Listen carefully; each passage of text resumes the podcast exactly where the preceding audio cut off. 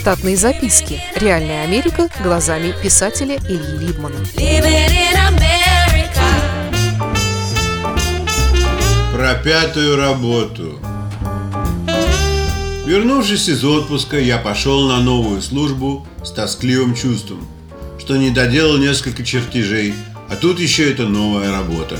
Секретарша встретила меня на удивление радушно, как старого знакомого, хотя мы с ней виделись только однажды на собеседовании три месяца назад. Она показала мне мое место, рассказала общий распорядок дня, дала гору бумаг для заполнения и пообещала перезнакомить со всеми немного позже. Я вежливо ей улыбался и рассеянно кивал головой в знак понимания того или другого. Но заполнить бумаги до конца мне не удалось. Президент компании захотел увидеть меня в своем офисе. Секретарша посмотрела на меня вопросительно, когда я проходил мимо. Президент поднялся мне навстречу, чтобы пожать руку. Первым делом он сказал мне, что жил когда-то в доме номер 80 на той же улице, где я жил теперь. Потом завел, должно быть, обычный разговор, как со всеми новенькими. Рассказал о себе и компании, и снова о себе. Когда я все уже прослушал два раза, он вдруг спросил меня, чем я занимался в безработное время. Я фрагментарно рассказал ему про работу в мотеле, засылку рэпера в Питер и деталирование стали из дома.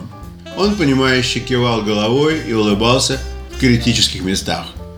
Когда разговор был, по-моему, исчерпан, Нил, так звали президента, сказал, что меня пригласили на работу не потому, что работа для меня появилась реально, а потому что она появилась на бумаге. Иначе говоря, компания получила работу и собирается получать от заказчика деньги за ее прогресс. Для этого необходимо отсылать заказчику недельные отчеты, в которых сказано, сколько людей работало и по сколько часов в неделю. Таким образом, мое появление в компании было ключом к доступности фондов под новую работу. Все другие дизайнеры были заняты на других работах, и их имена не могли быть легитимно использованы дважды в одно и то же время. Я не стал задавать Нилу щекотливых вопросов, в конце концов это было не мои проблемы, чем меня занять. Компания была действительно большой, с филиалами в других городах. Занимались они дизайном, строительством и ремонтом мостов и скоростных дорог, а также всякого рода инспекциями. Всего в ней работало около 700 человек. Я вернулся на свое рабочее место и стал заполнять бумаги, но поскольку место офиса на двоих не имело дверей и находилось прямо напротив кофейных машин, надо мной то и дело кто-то склонялся и норовил познакомиться. На другой день меня свели со сметчиком – который подготавливал цифры для тендера на какую-то работу. Он был озабочен, потому что предыдущий тендер никому не достался и должен был произойти ребит. От сметчика ожидалось, что на этот раз его цифра будет ниже и компания получит тендер. Оказалось, что президент Нил решил послать меня со свежим глазом взглянуть на работу.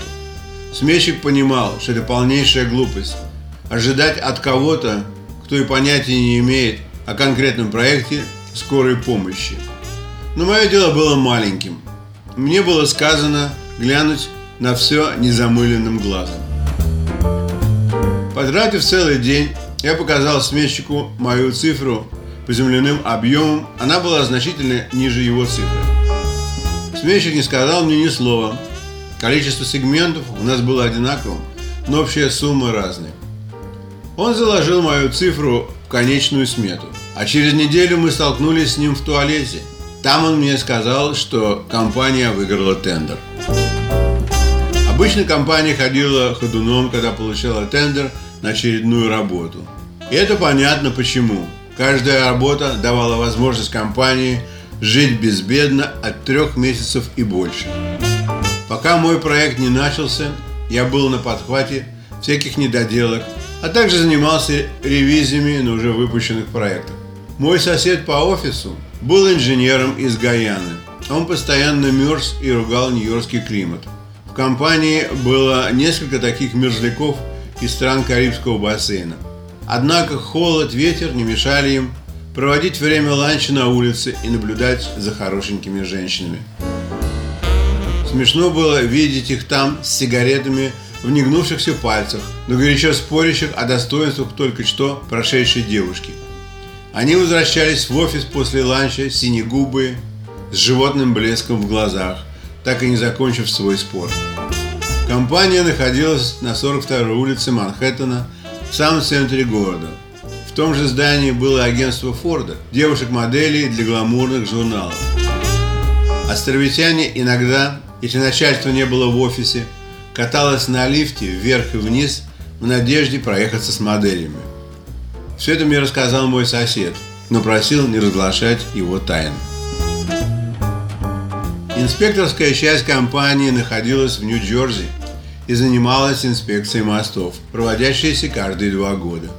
После инспекции выпускался инженерный репорт о состоянии объекта с рекомендацией, который шел в отдел дорог и мостов штата.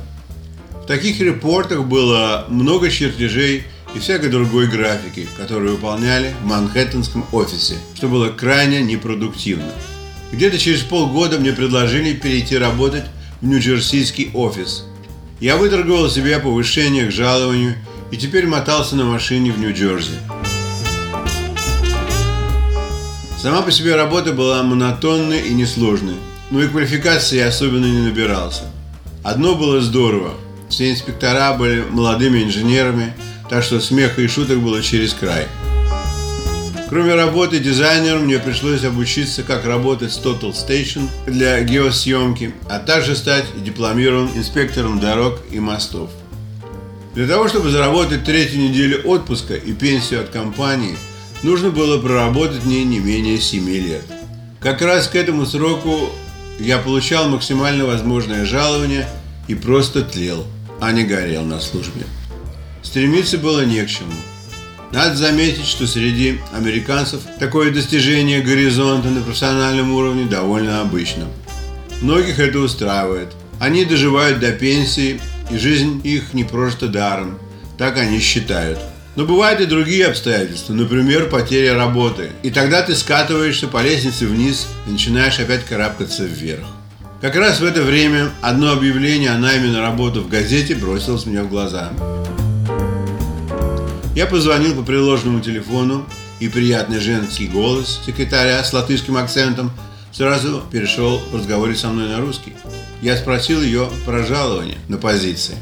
Она сказала, как бы по секрету, что у них есть горящий проект, что босс заплатит любые деньги, какие запросишь. Штатные записки. Реальная Америка глазами писателя Ильи Либмана. Читайте книги русского писателя современной Америки Ильи Лиммана. В них живо и не скучно описываются нестандартные ситуации, происходившие с бывшими гражданами Советского Союза на фоне американского урбанистического ландшафта. Повести «Алиса» с Райкой, «Второе дыхание», «Время апельсина» и «Малыш 21 века» можно приобрести в интернет-магазине «Литрес» или на сайте писателя читаливы.ру.